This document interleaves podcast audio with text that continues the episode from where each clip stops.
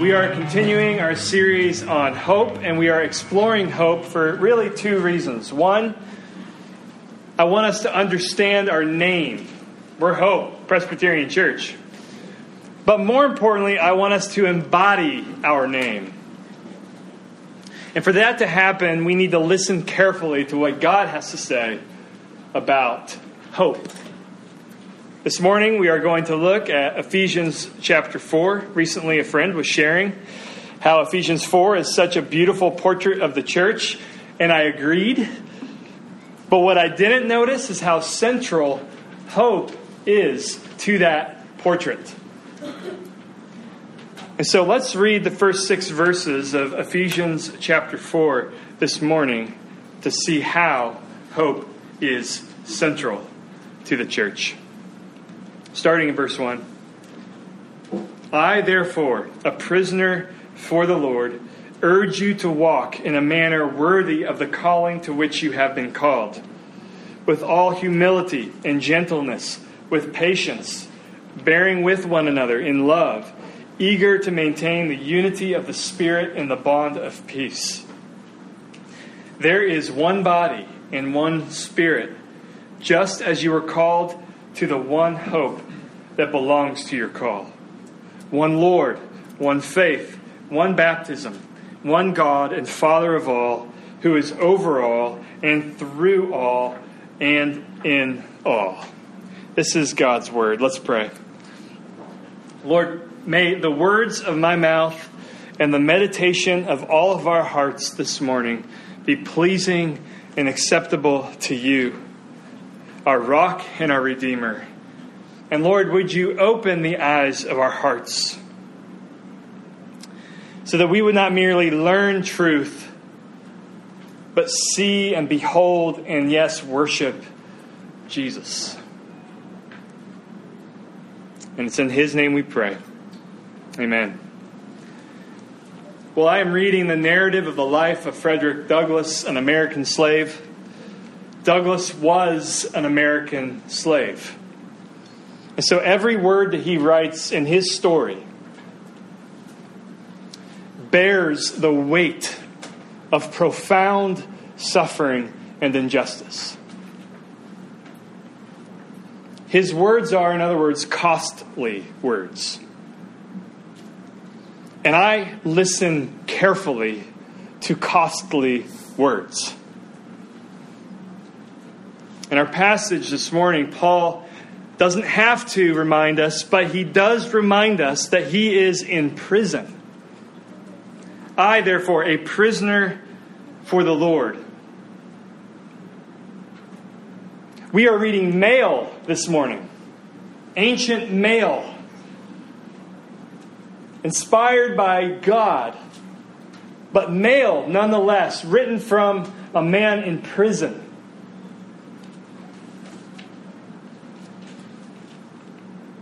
This means to me that what Paul says and what he did say to us that we just heard is personally costly to him. Every word he writes in this passage bears the weight of suffering. What he is urging us to do, verse 1, is apparently worth dying for.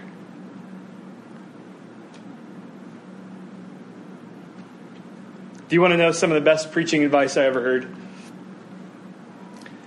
Before you get up and preach, ask yourself this question Will you and are you willing to take a bullet for what you're about to say? If you are not, you have no business getting up there and preaching. Well, Paul essentially took a bullet for the words that he wrote to us this morning. That's one way to look at it. So, whatever he says, I'm going to listen carefully. What is he saying? He urges us, verse 1, if you follow along, he urges you to walk in a manner worthy of the calling to which you have been called walk in a, a way that is commiserate, walk in a way that matches the calling to which you have been called. And then in verse 4 of this same passage, he connects our calling to our one hope. It's amazing. In chapter 1, verse 18, he connects our calling with hope yet again. He prays that we would have the eyes of our hearts enlightened, like I just prayed for this sermon, that our eyes of our hearts would be opened and enlightened. Why? So that we would know the hope to which He has called you. Our calling, when God calls us, yanks us into His people by grace. When He does that, He gives you a future and certain hope. When you were called to God, you were also given a hope. And what Paul is taking a bullet for this morning is that he's urging us to walk as a church community in a way that matches that hope. It's one thing Paul would say, imagine him writing this letter to us. Yeah, I'm glad you're called hope. I'm even glad that you have hope. But it's an entirely different thing to walk it out in your community, to live it. And what would that look like? Paul paints the picture in the first six verses of our verse. And he gives us five ways to walk out our calling, to walk out our hope. First, Paul says hope would make us humble, starting in verse 2. With all humility. He says, walk it out with all humility. Hope makes you humble. Why? Because hope filled people are full. They're full. They are not insecure or self absorbed. They forget about themselves in the presence of God and in the presence of those who are made in God's image. Because they have hope, they don't need to prove themselves in front of anybody anymore. They are free, they are humble. John Dickson, in his book Humilitas, recounts a true story that took place in Detroit in the 1930s. Three guys apparently jumped on a bus and harassed, insulted, and threatened a man who was sitting near the back. This man stood up, gave them his business card, and at the stop walked off the bus. When these three men gathered together to look at the card, they saw the name Joe Louis Boxer. This was in the 30s. Joe Louis was a world champion boxer for 12 years 12 straight years, 37 to 49. Apparently, he is listed above Muhammad Ali as the world's greatest boxer of all time. Dickson writes Here is a man of immense power and skill, capable of defending his honor with a single devastating blow. Yet, he chooses to forego his status and hold his power for others. In this case, for some very fortunate young men. This reminds me of how Paul describes our Lord Jesus in Philippians 2. He says, Though he was God, he did not think equality with God something to cling to. Instead, he gave up his divine privileges. He took the humble position of a slave and was born as a human being. Jesus was humble. When Paul says, Walk out your hope with all humility, he has in mind Jesus, who did not use his power or his authority to flaunt himself or to prove himself. He was the, he was the perfect, he was fully God and fully man, therefore, he was the perfect human, and perfect humanity looks like someone who is free from trying to prove themselves and to flaunt themselves. And instead, he used all of the power and authority that was given him to serve others. That's humility. It's knowing your place in front of God and in front of God's image bearers. If Jesus is your certain hope, The scriptures anticipate that you will, step by step, lose the excruciating burden of trying to prove your worth in front of others. You don't have to blurt answers in class anymore. You don't have to name drop with others. You don't have to dominate a room. You don't have to have the last word or the best word. Instead, you are free to make much of God and others. That's what hope does. It makes us humble. It also makes us gentle. He says, with all humility and gentleness. Closely related to humility, I think, is gentleness. Hope makes you gentle. Or what some translations call meek. Now, I like that word meek, but that word has fallen on hard times because people automatically assume that meek means weak. But listen to how John Stott defines meekness. He calls it strength under control. Joe Louis was not only humble, but was meek. People with real power and strength can be meek or gentle. This word was the word used to describe war horses. War horses were wild and they were strong. But a warhorse that was meek had self control and listened and, and reacted to the sensitive touch of their master.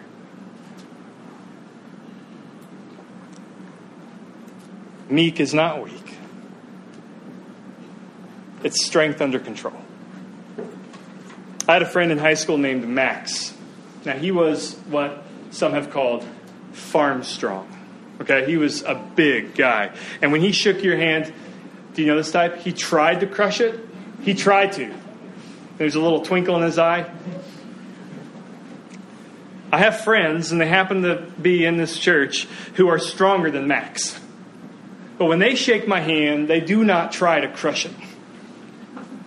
They offer a meek handshake. Do you see it? Hope makes you meek. God gave you a sure resurrection hope. You don't need to show off.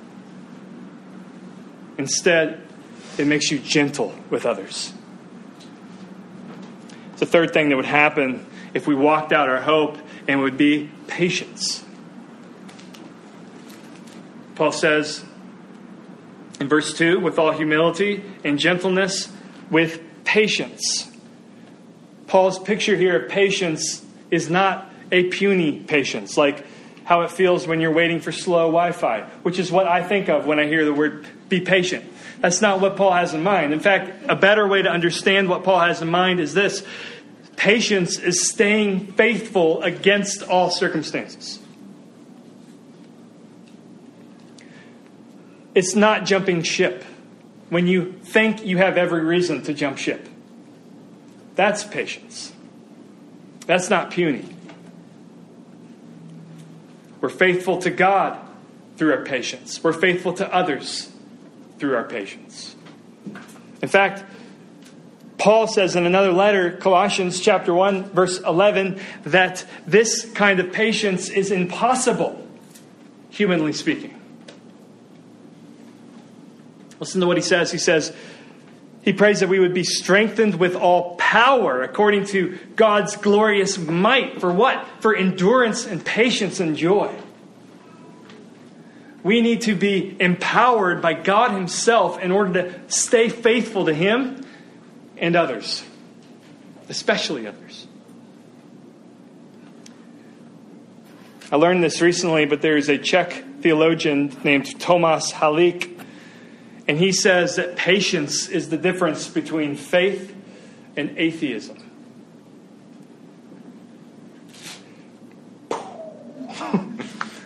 Maybe that hasn't happened yet. Let me explain. He says atheists are fundamentally impatient. Or as Ben Myers puts it, Atheists want to resolve doubt instead of endure it. Their experience of God's absence is a truthful experience, shared also by believers. Faith is not a denial of all this, it is a patient endurance of the ambiguity of this world and the experience of God's absence. God is never absent, truly, but we experience a feeling of absence. The psalmist cries out, Why are you sleeping? You could say hope enables patience even with God. We wait. That's what hope is. We wait upon his promise. And we're not just to be patient with God, but also each other. Hope gives us a future vision of those sitting next to you right now. It's likely those sitting next to you are in your family. And then if you go down the, the aisle a little bit, there's probably some church friends. And if you look across the room a little bit, you'll probably see church acquaintances. Folks you know that are a part of this community, but you don't know that well. Well, listen, hope gives you a future vision for all of those people in your life. It grants you patience with your spouse, with your children. You can see them clothed with glory, sinless, and without sickness. You can envision that. The Lord assures that it will happen when Jesus returns. We will be given a new resurrection body that is somehow mysteriously connected to the one we have now, but stripped of sin and sickness. And we will shine like the glory we were meant to, that Adam and Eve must have before they sinned.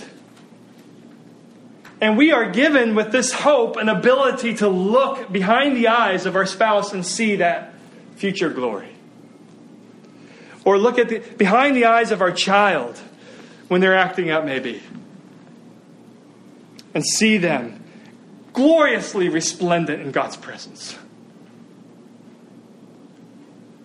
I like to sometimes envision my boys at their wedding day, and that changes the way I parent, let me tell you. Hope enables us to go even further, to imagine the day when Jesus returns. Which, if that does not give you patience, nothing will. Hope makes you patient. Hope makes you loving. This is the fourth thing. Paul says that hope enables us to bear with one another in love, verse 3. I'm sorry, the end of verse 2.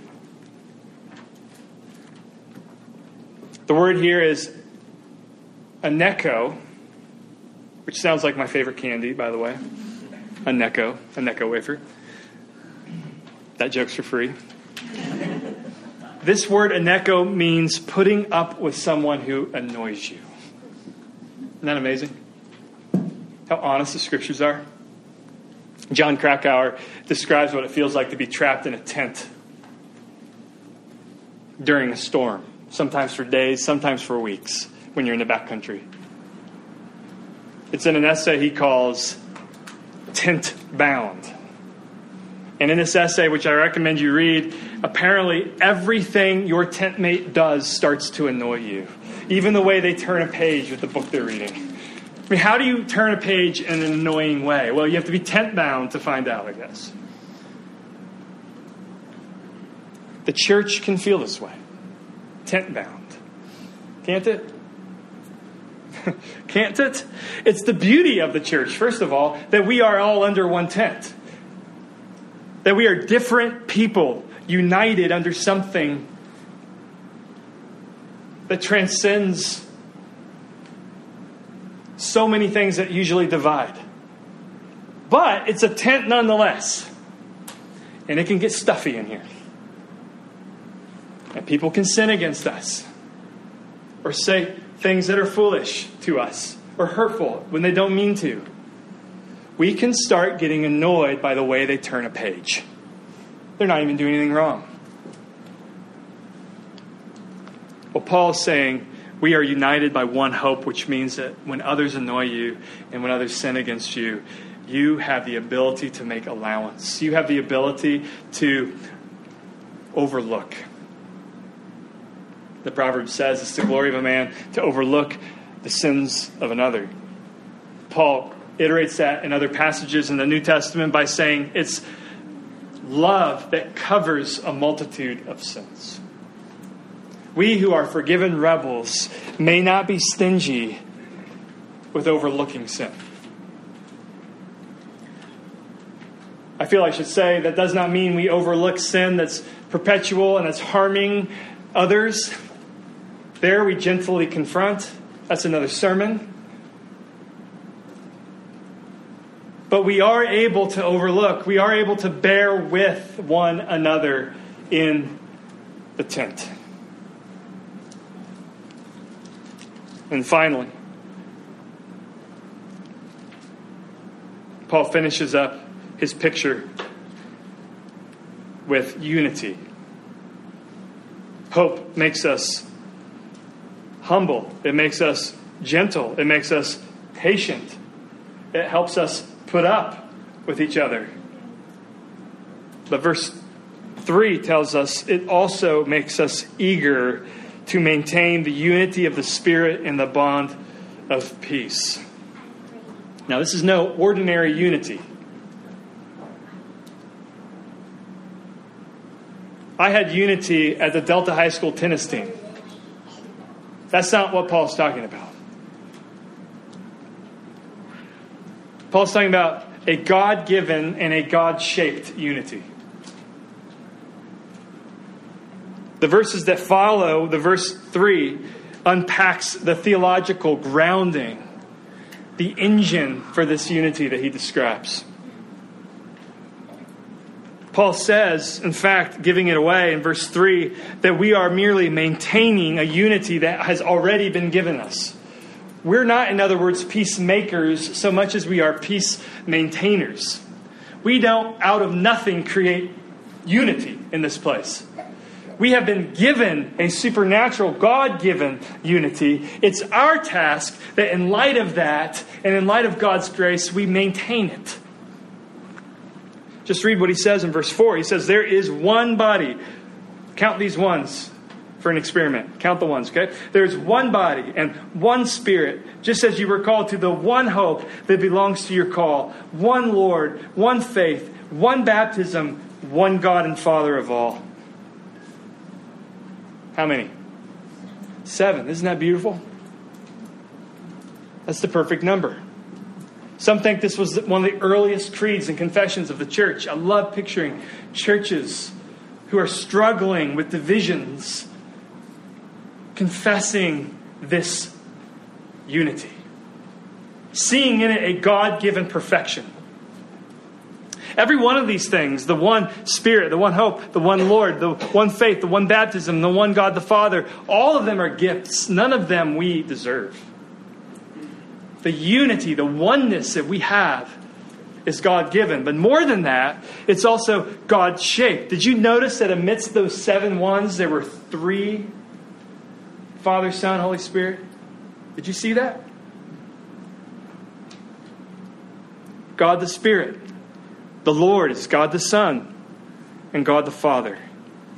What this means is that the basis of our unity is the triune God we worship Father, Son, Holy Spirit. What this means is that our unity is not a country club unity where we are united by same likes, same preferences, social status, skin color. No, what this means is that our unity is based on the worship of and the unity from God Himself Father, Son, Holy Spirit.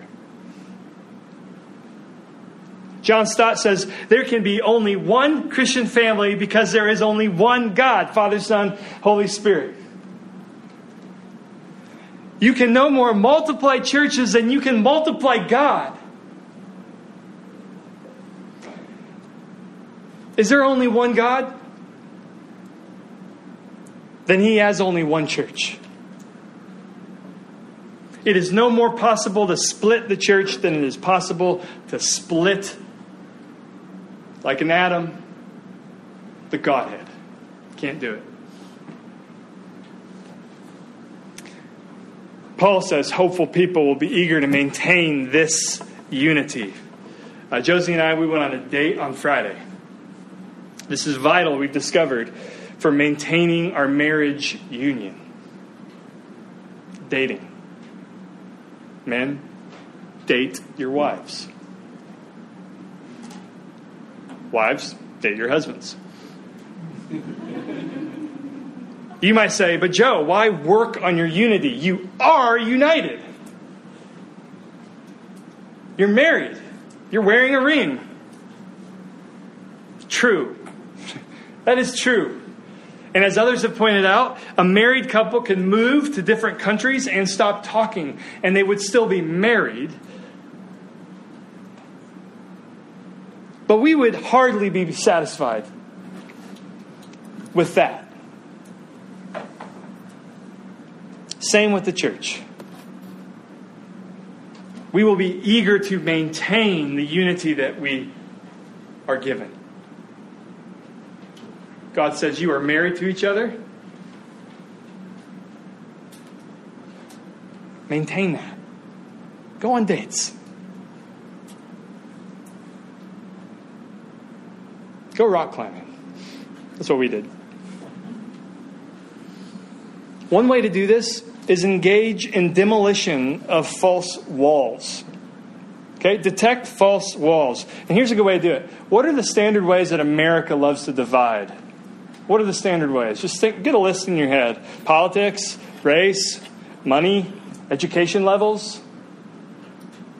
And now, let's intentionally, Hope Presbyterian Church, tear down those walls right here and right now.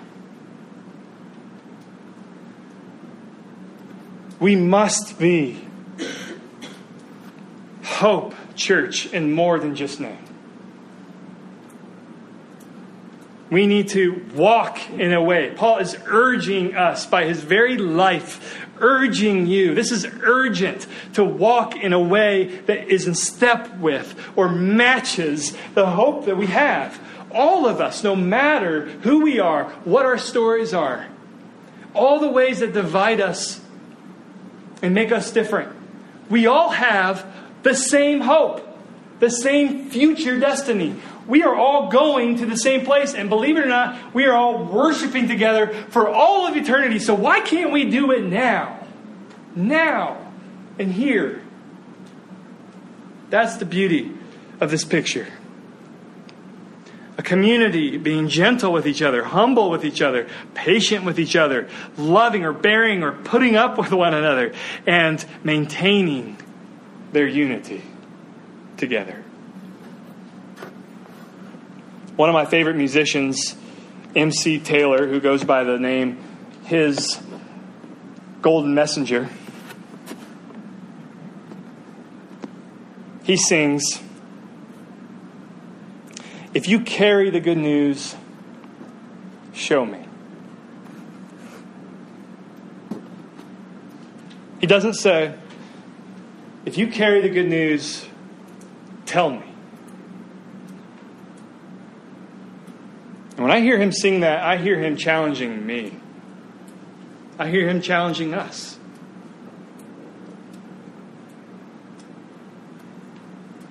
Hope, if you carry the good news, Show me. That's what your neighbor is asking. That's what this nation is asking. What an opportunity to be, to be a community, an outpost of God's kingdom, to show the hope that we have to this watching world. May we be a church that wears our hope on our sleeve and walks our hope out in our relationships. Let's not just tell of our hope, let's show our hope. Jesus,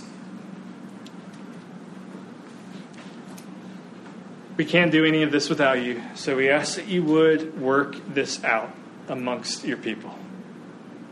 In fact, Lord, the more we're aware of our inability to do all this, the more your power is released among us to do this very thing. Holy Spirit, make that work. Make us walk out our hope. We've been given an amazing calling. We want to walk in a way that matches that calling. In Jesus' name, amen.